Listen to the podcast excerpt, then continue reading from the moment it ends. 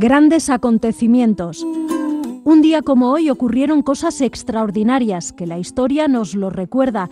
Desde Donostia Cultura y Ratia contamos estas curiosidades que en su momento marcaron la vida de todos, episodios memorables para crear acciones mejorables.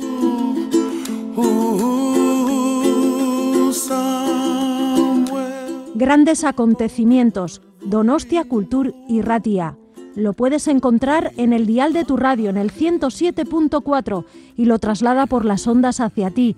Escucha anécdotas, historias, grandes personajes y personas que influenciaron nuestras vidas de hoy.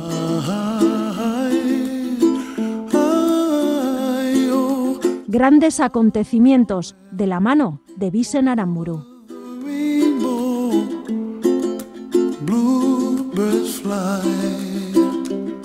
Un 11 de abril pero del año 1899, mediante el Tratado de Paz entre los Estados Unidos de América y el Reino de España, queda proclamada hoy en Washington que España renuncia a todo derecho de soberanía y propiedad sobre Cuba. Igualmente, en el mencionado tratado, también se recoge que España cede a los Estados Unidos la isla de Puerto Rico y las demás que hasta ahora bajo su soberanía en las Indias Occidentales y la isla de Guam en el archipiélago de las Marianas o Ladrones. Entre otros muchos acuerdos, España recibe a cambio la cantidad de 20 millones de dólares.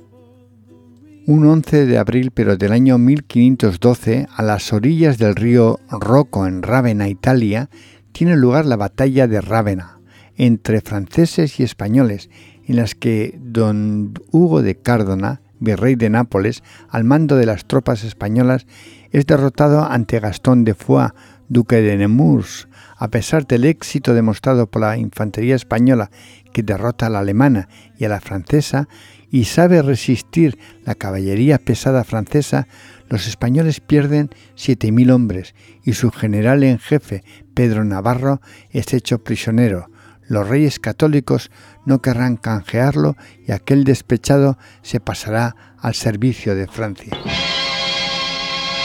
Y por primera vez en sus pantallas, Carpanta.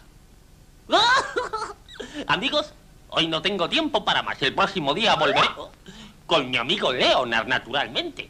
Leonard, señor del frío.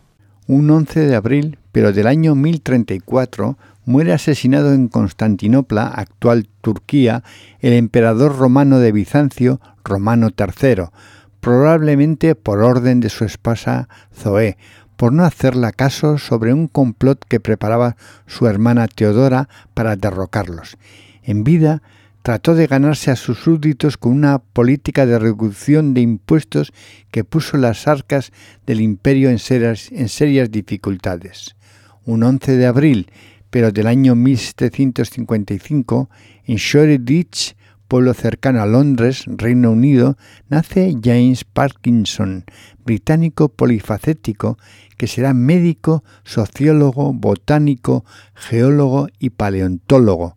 Dedicará parte de su vida al estudio de la gota. No obstante, su fama le vendrá por un ensayo publicado en 1817 donde escribió La parálisis agitante, enfermedad que en la actualidad lleva su nombre, la enfermedad de Parkinson.